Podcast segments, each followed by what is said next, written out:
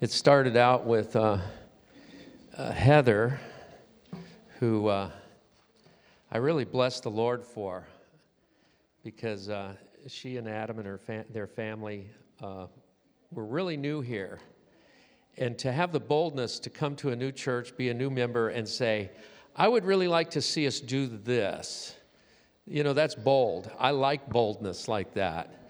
And uh, uh, we'd like to do Operation Christmas Child. And she brought it to, uh, to uh, another senior moment. Larissa, Vic and Larissa, my favorite names. I ta- uh, their names on my, uh, in my conversation probably 20 times a day at least. um, brings it to Larissa and they bring it to me and said, Hey, what do you think about this Operation Christmas Child? And I'm like, yeah, that sounds good. I think we could do a dozen boxes. And they're like, no, we're thinking we can do a hundred. Big faith. And I'm like, go for it. And now I look at the fruit of that and the realities of it, and I am so blessed and excited and uh, to have been just a small part of it, of someone's faith. I want to share just a little bit this morning before we take the time to um, pack these boxes. I think it was a couple months ago I ministered about he that hath an ear to hear, let him hear what the Spirit says. I like that particular part in Revelation. There's another part where Jesus says, uh, in the Gospels, he says, He that hath an ear to hear, let him hear. Uh, and then he also says, and then take heed how you hear or what you hear, depending on the translation. The Lord has been speaking to me lately about listening, hearing, and, and, and what it is I'm, I'm hearing. In, in Revelation, where he says, He that has an ear to hear, let him hear, hear what? Hear what the Spirit says to the church.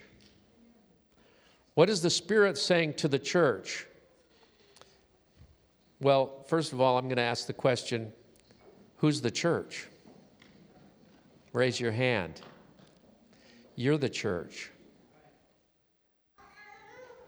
Had a conversation this week with a brother, and we were talking about different methods of, of having services. Sunday service, midweek service, a meeting in a building, a meeting in a home, not meeting at all, just gathering together when the Spirit moves on you to gather with some other people. And there's all kinds of moves throughout the land right now as far as like how you might gather. But the key there is that you gather. You gather together with other believers, you encourage one another. But the term was brought up well, we don't like to meet in a building because we don't want to put new wine in an old wineskin.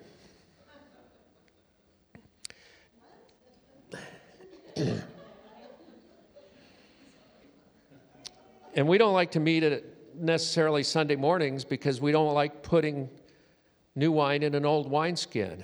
And I went away from there and I had to ask the Holy Spirit, speak to me, tell me what, what I'm hearing. And I really felt like the Holy Spirit spoke to me and said, You got that all wrong. Because I've used that myself. Well, I don't want to put new wine in an old wineskin, referring to something that had become familiar to me. And, uh, and I really got insight by listening to the Holy Spirit that uh, the new wineskin, when Jesus is referring to it, is the church. And he's saying, when people use that expression, and when I've used it in the past, use that expression, what I'm saying is I don't want to put, I got it in reverse. We have sometimes spiritual dyslexia. I got it in reverse. He's saying, don't put old wine in the new wineskin. So if I'm the church, I am the new wineskin. And he doesn't want me to bring the old wine and, and put it into that wineskin. He wants to put out a freshness, a, a new squeeze, if you will.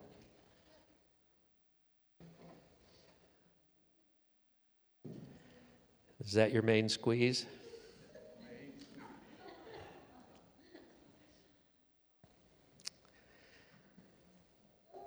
So I'm thinking on this anyone with ears to hear should listen and understand. And anyone with ears to hear, listen to what the Spirit says to the churches. Um, two weeks ago, or was it last week? When did you preach? Two weeks ago on discernment. One of the best messages I think I've heard on discernment. And. Um, Let me answer my phone.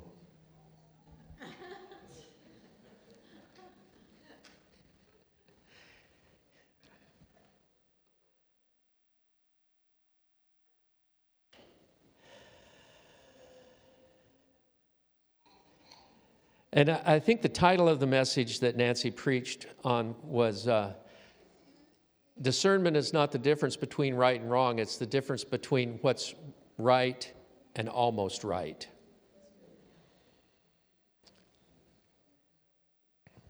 We really need to develop our hearing and listening to the Spirit of the Lord.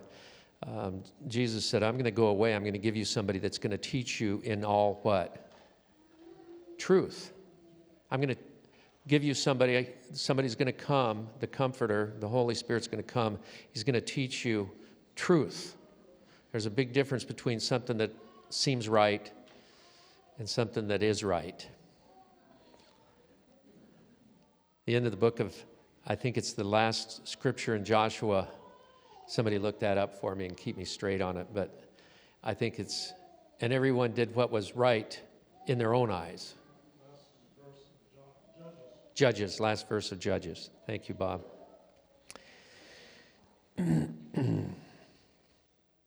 anyway, so I'm doing a little pondering, driving along. That's when I do most of my pondering. It keeps me from getting uh, road rage. Uh, at all the idiots out there, which I'm included in, apparently, by some of people's reactions towards me. Um, and I thought of we hear with our ear, we believe with our heart unto salvation. We confess with our mouth that Jesus is the Lord. So there's a pattern there. And uh, I saw a little clip, and it, it, it says, ear is the center of heart. So I went, huh, ear is the center of heart. Well, that's pretty simple, but what does the H stand for? So I decided to look up what the H in Hebrew stands for. So, right in the center of heart is ear or hear, and the H stands for God. So then I went, well, what does the T stand for? The T stands for signature in one aspect of it. So, the signature of God, I believe, is the ear to hear what the Spirit's saying to the church today. In the name Abraham, God changed Abraham's name from Abram to Abraham. He added an H.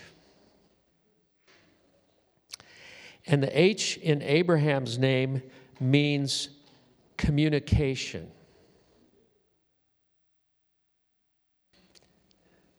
In the Hebrew.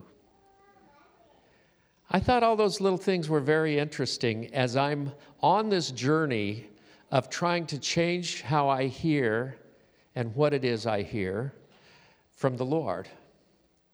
Because time is very precious. It's, I can have many conversations throughout a day with many different individuals, from major things to very minor things, to then getting home and literally making sure that I don't come home already listened out when my wife still has 22,000 words to be used up. How many words does, on the average, does a woman speak? It's a lot more than a man, right? And it's so easy, guys. You've been out, you've been working, you've been doing your thing, and you come home, you could be easily already talked out because you've got like 20 words you use. And, uh, and your wife is wanting to talk.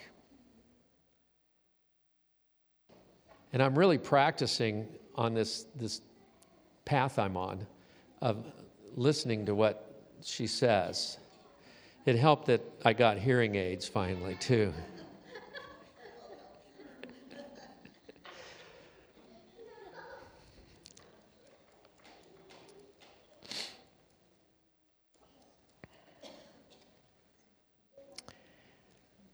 It's important that we hear with our ear, but we understand with the heart. And then we speak that that we hear. It's so important that you speak the word of God. Uh, it's so important that I use the word of God in my house as a, as a husband, as a father, as a grandfather. It's important that I speak words that are truth. Um, I'm just going to give us a quick little one here, guys. This is for you men. This is a secret for you men. Get out Proverbs 31. Read it. And then think of your wife and speak those things to her. Tell her what a virtuous woman of God she is. Tell her, use these words on her. Say, your, your, your worth to me is far above anything I could ever obtain in this life. You're far above rubies. You're far above diamonds. You know, you could, you could go into the Song of Solomon if you want, and you could read that to her. Your, your teeth are like the goats on the mountains, they're white. you know, that doesn't have the same ring to it as, uh, as Proverbs.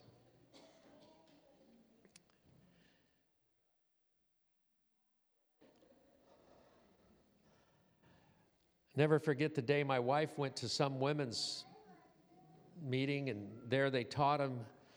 And this is really difficult for today's generation, the day we live in. But my wife came home and she looked at me and she said, You're my king. I went, Yeah. Get in there and make some dinner.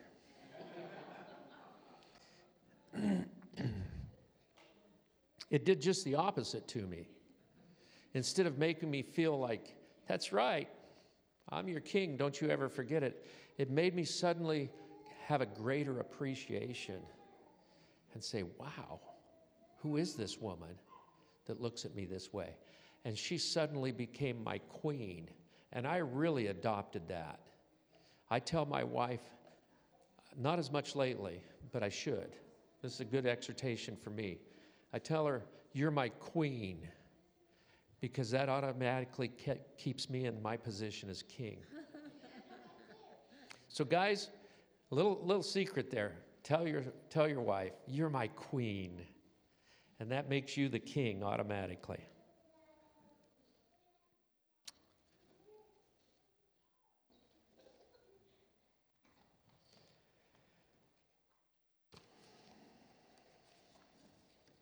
You with me here? So, he that has an ear to hear, let him hear what the Spirit's saying to the church, to you, to me, to us together. The church being defined as God's family, God's children. Every believer that believes on the Lord Jesus Christ is a member of the church. It doesn't, doesn't uh, that identity right there is complete. You don't have to become a member of a certain church organization. That's fine, but it's not necessary. You don't have to say, I'm, I'm uh, of Whitefields. It's good to tell people that you go to church at Whitefields Church. You don't have to say, I'm Lutheran, I'm Catholic, I'm Baptist, I'm, you know, and, and many churches, they have a membership, and when you get ready to move, and you want to move to another church, you take your membership with you. um, that's the way they do it. It's great. It's not the way I do it. Well, one time I was talking to our core group, and they were saying we should have a membership here. We don't have a membership. And we should have a membership drive. So I suggested we get a sign out there called Membership Drive. See, I firmly believe that you are a member when you're a believer on the Lord Jesus Christ. You're a member of the body of Christ. One time I had a couple of young elders from the Mormon church come to my door. They said, uh, Hi, I'm Elder so and so with the Church of Jesus Christ of Latter day Saints, and I'm Elder so and so.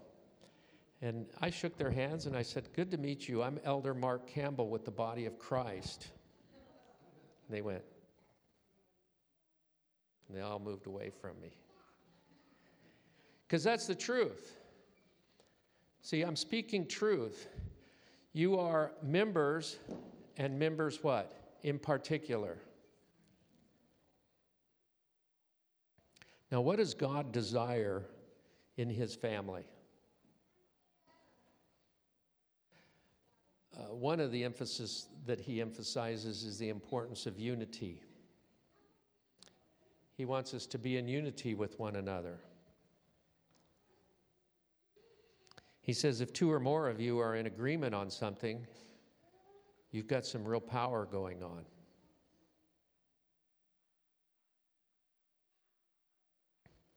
Another aspect of unity is I want my brother or my sister to succeed.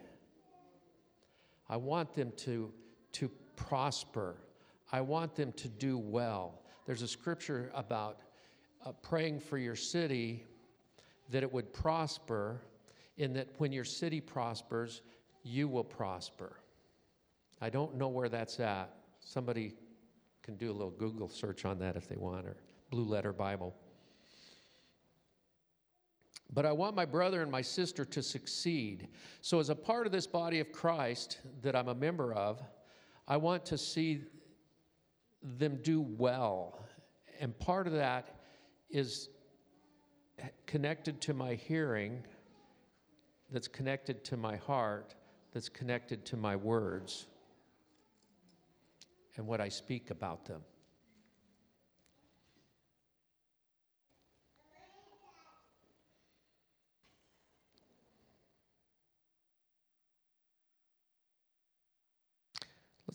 Let's, look at Galatians chapter 5.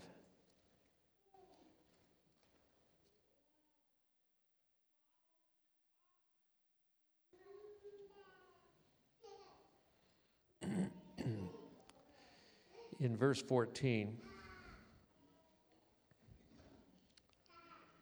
it says, For the whole law can be summed up in this one command love your neighbor as yourself.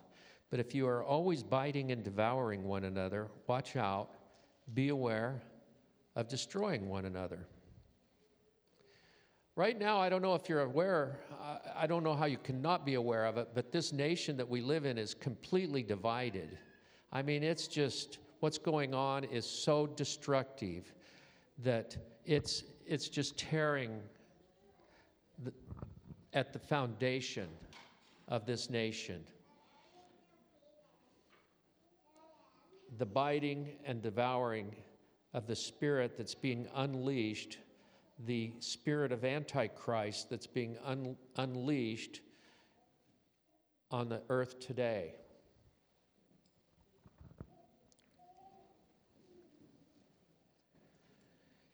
And it's affecting the church. It's affecting the believer. It's affecting the marriages. It's affecting families.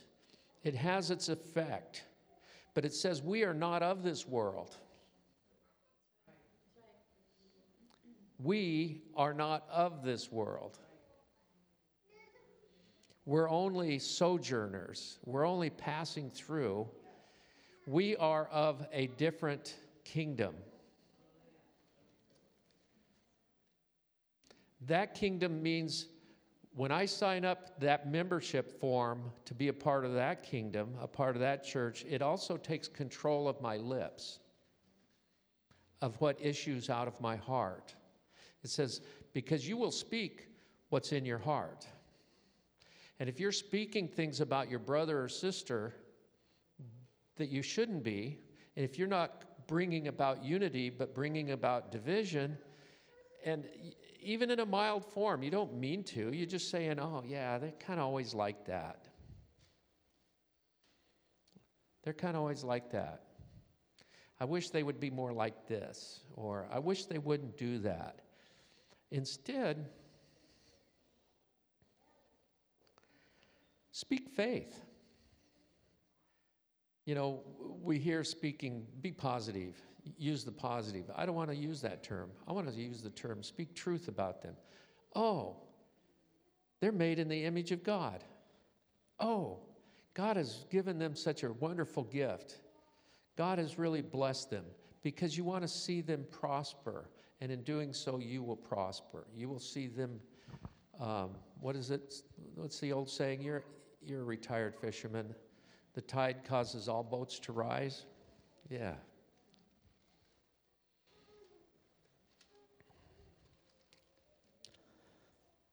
One aspect of this is it's so important that you speak truth into your circumstances. I was thinking about the lily of the fields and what Jesus said about them just earlier this week. He says they didn't toil, they didn't do a whole lot. They're just beautiful, just blooming away there. And all of a sudden, I kind of went on a little mental journey. Going, how did I get to where I am today? There were times in my life where I'm looking back at it, I don't know how I ate. But I never went hungry. I never starved to death. You know, I don't know how I made it from here to here, looking back. And all of a sudden, I had a glimpse into the lily and how God cared for it. And He just cared for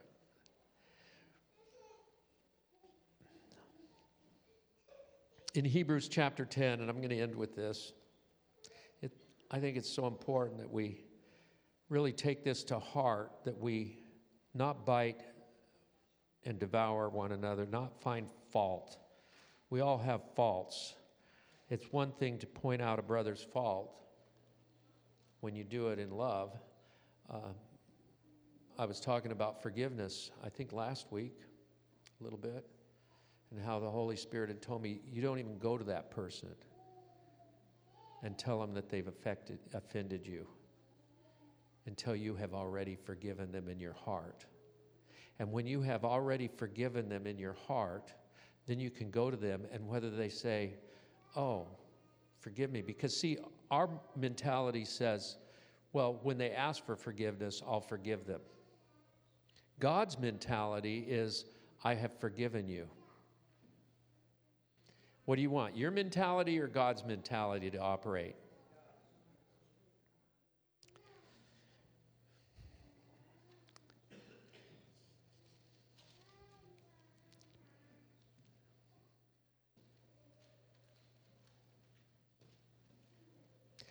Okay, uh, Hebrews chapter 10, verse, uh, we'll go to verse 23. Let us hold tightly without wavering to the hope we affirm, for God can be trusted to keep his promise. Let us think of ways to motivate one another to acts of love and good works. Wow, that's a different use of your thinking. What can I do in my life that will help you come to a, a place of love and good works in your life? By pointing out your shortcomings?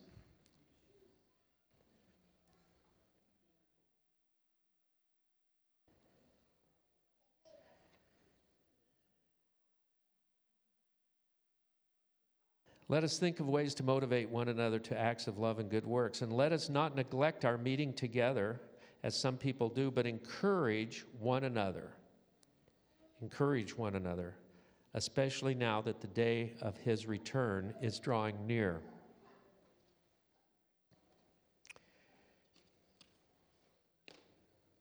So, pretty much those are just my meandering thoughts for the week. I hope that they spoke to you in some way or another. And uh, I want to be sure and take the rest of our meeting to pack these boxes. This is certainly one example of that, of us being encouraged to love and good works. And I am so excited about this. I, I could just about bust. Uh, Proverbs 11:10. The city, when the righteous, um, Proverbs 11:10. Will you read that to us? When it goes well with the righteous, the city rejoices, and by the blessing of the upright, the city is exalted. Amen. What happens if all you can do is find fault and point it out? You perish. You dry up. Anyway, I'm pretty excited about all this. And uh, we're going to hear a little bit more about how we're going to go about doing it. And we have a little uh, video presentation. So let's do that at this time.